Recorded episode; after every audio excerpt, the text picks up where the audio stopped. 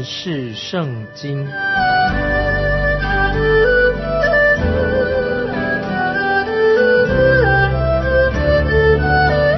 认识上帝的话，把上帝的话带到全世界。本节目是由认识圣经机构和环球广播电台联合制作，欢迎收听。亲爱的听众朋友，你好，欢迎收听认识圣经，我是麦基牧师。四世纪第九章记载了亚比米勒的生平。亚比米勒是基甸的妾所生的儿子，一个悖逆邪恶的人。基甸自己也不应该娶妾，就是那小老婆，让以色列国就带来了灾害。现在我们看四世纪第九章一到三节，耶路巴利的儿子亚比米勒到了事件见他的众母舅。对他们和他外祖全家的人说：“请你们问事件的众人说，是耶路巴利的众子七十人都管理你们好呢，还是一人管理你们好呢？你们又要纪念我是你们的骨肉。”他的众母就便将这一些话为他说给事件人听，事件人的心就归向亚比米勒。他们说。他原是我们的弟兄亚比米勒这个人，他的野心很大。他听说以色列的百姓要立基甸为王，他自己身为基甸的儿子，他自己很想要做王，所以他就到他母亲的娘家事件，说服了他们追随他。接着我们看四世纪九章第五节，他往俄弗拉到他父亲的家，将他弟兄耶路巴利的众子七十人。都杀在一块磐石上，只剩下耶路巴利的小儿子约旦，因为他躲藏了。亚比米勒这个人很邪恶、很残暴，他做了伤天害理的事。有了解经家把亚比米勒列为士师之一，他可能担任过士师。但是二十二节，二十二节说亚比米勒管理以色列三年，但是也有一些解经家说。那杀死弟兄要篡位的亚比米勒不可能列为祭司吧？亚比米勒很残暴的杀死了基甸的七十个儿子，自立为王。这种不健全的政权印证了但以理书但以理书四章十节这样说：但以理书四章十节说，至高者在人的国中掌权，要将国赐予谁就赐予谁。获利极卑微的人执掌国权，然后再念一遍，这是但以理书四章十节所说的神的话：至高者在人的国中掌权，要将国赐予谁就赐予谁；获利极卑微的人执掌国权。即使在我们今天，很多人也以为说是神兴起的他，神兴起他，就是形容他是一位好的领导，是神使他兴起来的。那么。听众朋友，那些邪恶的领导呢？是不是神也会许可他坐在宝座上？那么原则上应该说是的，因为我们知道什么样的百姓就会有什么样的祭司，常常都是一个原则，就是物以类聚。我们看到以色列百姓要求亚比米勒做他们的王，这些百姓就得到他们所要的人。放眼今天的世界，这个原则仍然是这样子，但是。神审判亚比米勒的恶行，同时神也审判了事件的人，是因为他们拥护了、立了亚比米勒这个人做他们的王，就让亚比米勒这个人他自己也走上不归路。或许许多人也不服亚比米勒做领导，于是他们的国内就发生了内乱。接着我们看五十二到五十七节，亚比米勒到了楼前攻打，挨进楼门。要用火焚烧，有一个妇人把一块墨石抛在亚比米勒的头上，打破了他的脑骨，他就急忙喊叫拿他兵器的少年人对他说：“拔出你的刀来，杀了我吧，免得人议论我说他为一个妇人所杀。”于是少年人把他刺透，他就死了。以色列人见亚比米勒死了，便各回自己的地方去了。这样，神报应亚比米勒向他父亲所行的恶。就是杀了弟兄七十个人的恶，世件人的一切恶，神也都报应在他们头上。耶路巴利的儿子约旦的咒诅归到他们身上了。我们看到基甸竟然有亚比米勒这样的一个儿子，是他一生最悲惨的一个结局。神把基甸从卑微的地位把他升起、兴起，使他成为百姓的拯救者和士师。可是我们看到一个有这么大成就的人，竟然做了神不喜悦的事情，结果就让以色列发生了内战啊，实在很可悲的。接下来我们要看到另外的士师，他们是陀拉和雅尔这两位。陀拉和雅尔，你可能没有听过陀拉这个人吧？没关系，其实这个人没做什么大事。接着我们看四世纪第十章一二节，亚比米勒以后，有撒迦人朵多的孙子普瓦的儿子陀拉兴起，拯救以色列人。他住在以法莲山地的沙密，陀拉做以色列的士师二十三年就死了，葬在沙密。我们看这位士师陀拉做了一些什么呢？他死了，葬在沙密，就没有其他的记录了。虽然他做了以色列士师，他虽然在以色列做了二十三年的士师，从出生到死，却没有一件值得记载的事情。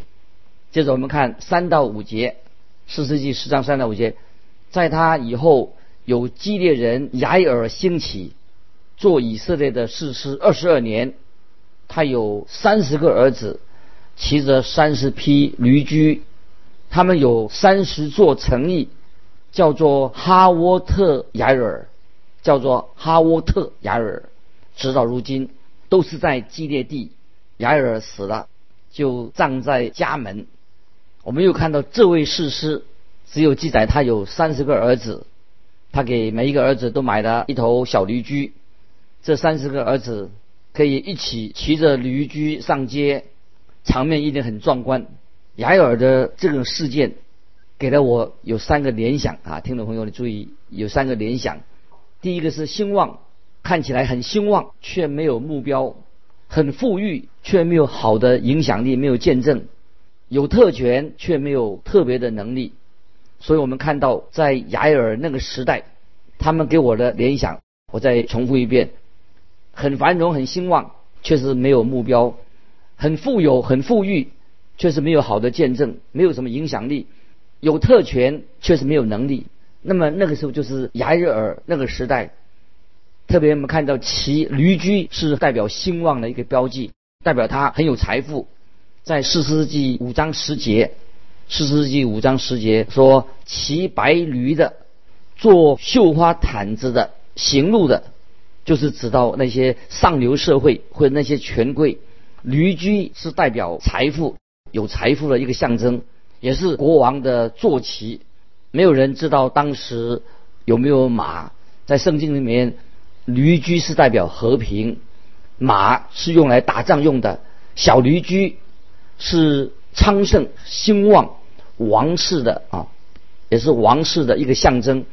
我们看到主耶稣骑着小驴驹进入耶路撒冷，在撒加利亚书撒加利亚书九章九节这样说：撒加利亚书九章九节说，西安的民呐，应当大大喜乐；耶路撒冷的民呐，应当欢呼。看呐，你的王来到你这里，他是公义的。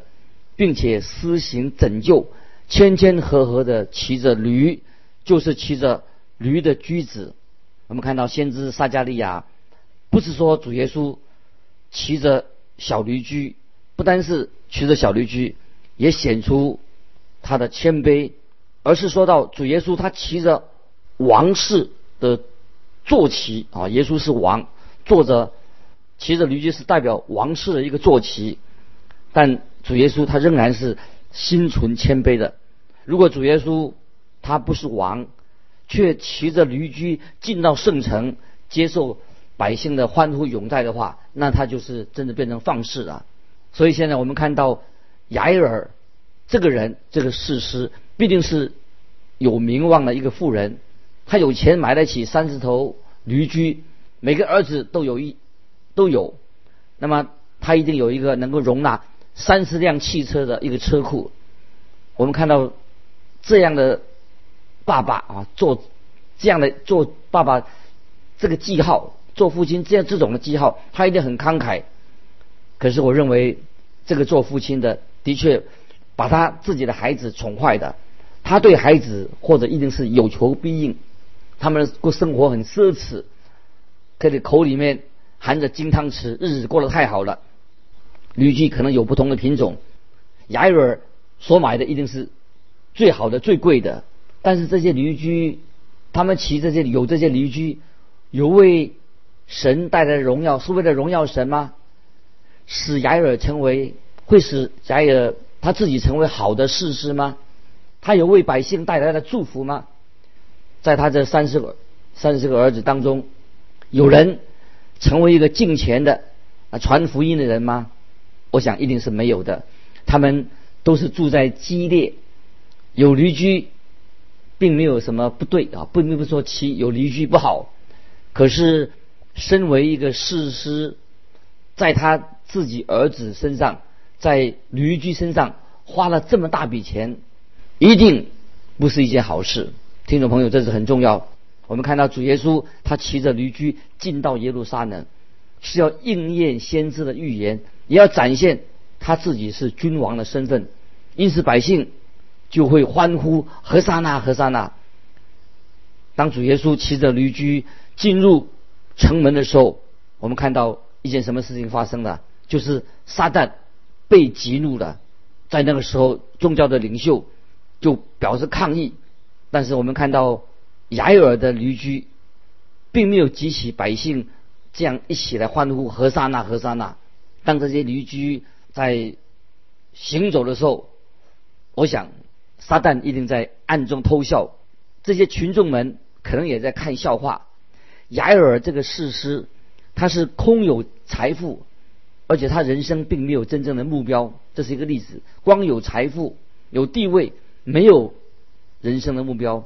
我们也看到在挪亚时代也是同样的光景，在路加福音十七章二十七。节这样说，说到挪亚时代，路加福音十七章二十七节，那时候的人又吃又喝，又嫁又娶。那么我们也看到，像所罗门的时代一样，在列王记上十章二十二节，十章二十二节说，因为王有他斯船只与西南的船只一同航海，三年一次，装载金银象牙。猿猴、孔雀回来，我们看到这是所罗门王差遣船队带回来的猿猴、孔雀。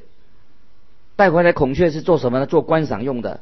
那把猿猴带回来做什么呢？是娱乐自己的。今天我们也看到很多人很有财富，他很有很有钱，可是他并没有人生的目标。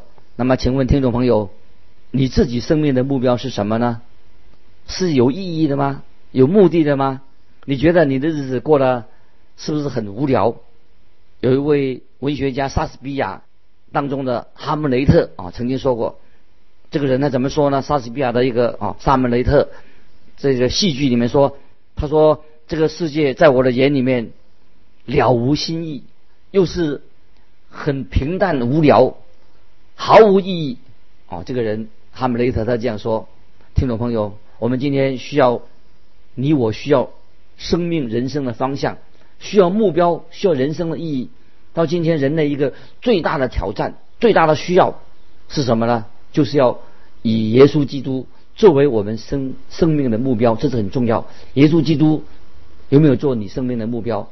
我们看雅尔这个事实，他实在是一个这个人并不怎么样，对不对？雅尔所代表的是什么？是一个没有能力。哦，没有意义、没有人生目标的一个时代。虽然他属于上流社会的人，在第五节我们就看到啊，看到什么？就是没有提到关于雅尔这个人他埋葬的，因为这个人可以说这个事是一事无成，没有什么作为，他只有三十头驴驹，但是他没有属灵的能力。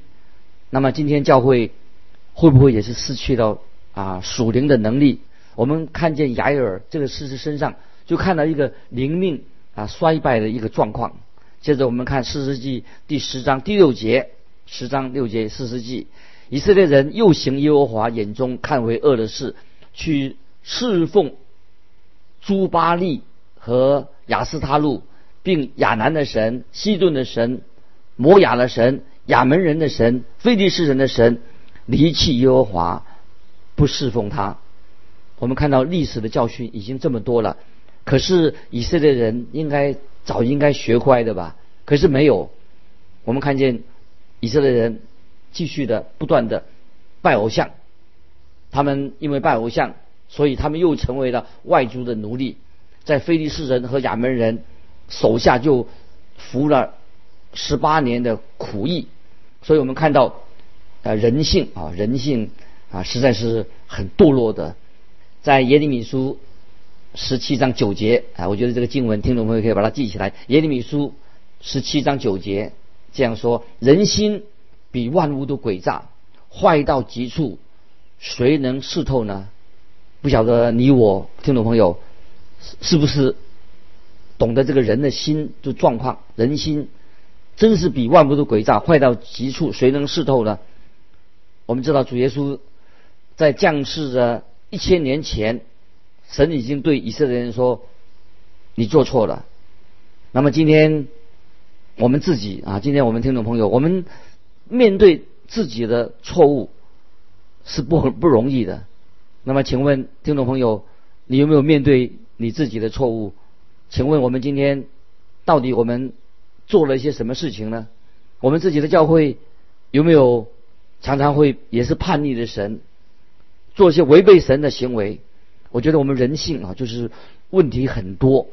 我们常常想尽了各种方法来克服这些我们的软弱，可是并没有果效，因为我们找错了对象，我们求救的门路是错的。所以，听众朋友，只有归向独一的真神，认识耶稣基督，信靠耶稣基督，这个才是最重要的。这个不是所谓的陈腔滥调。早在耶稣基督降生一千年前，那个时代的人就是这样子。我们看到以色列人又转去拜偶像，又拒绝他们拒绝侍奉又真又活的神，我们就看到他们的下场。现在我们看四世纪第十章第七节，耶和华的怒气向以色列人发作，就把他们交在非利士人和亚门人手中。神原先他自己所拣选的器皿，如果这个器皿不合用的时候，神就会把它挪开。神并不是非用我们不可，但是听众朋友，我们要注意，我们必须要学习依靠独一的真神。我们看到这时候的以色列人灵命已经坏到极处，也是他们的危机的时代，对不对？接着我们看四世纪第四章第十节，以色列人哀求耶和华说：“我们得罪了你。”因为离弃了我们神，去侍奉朱巴利，这个时候，这些以色列百姓走投无路了。他们这个时候又回转，要归向神了，又好像老的戏码，又重新又开始了。这个就是历史的恶性的循环，到今天可能还是同样的。那么，然后我们看到怎么样呢？接着我们来看第十章，四世纪十章十一到十六节，耶和华对以色列人说。我岂没有救过你们脱离埃及人、亚摩利人、亚门人和非利士人吗？西顿人、亚玛利人、马云人也都欺压你们，你们哀求我，我也拯救你们脱离他们的手。你们竟离弃我，侍奉别神，所以我不再救你们了。你们去哀求所选择的神，你们遭遇急难的时候，让他救你们吧。以色列人对耶和华说：“我们犯罪的，任凭你随意待我们吧，只求你今日拯救我们。”以色列人就除掉他们中间的外邦神，侍奉耶和华。耶和华因以色列人受的苦难，就心中担忧。在这里，我们看到神实在是一位怜悯的神，看见以色列人受苦难，他心中的担忧。我们的神的确是。蛮有怜悯、恩慈的神。那么接着我们看十七、十八节，当时亚门人聚集，安营在基列以色列人也聚集安营在米斯巴。激烈的民和众首领彼此商议说：谁能先去攻打亚门人，谁必做激烈一切居民的领袖。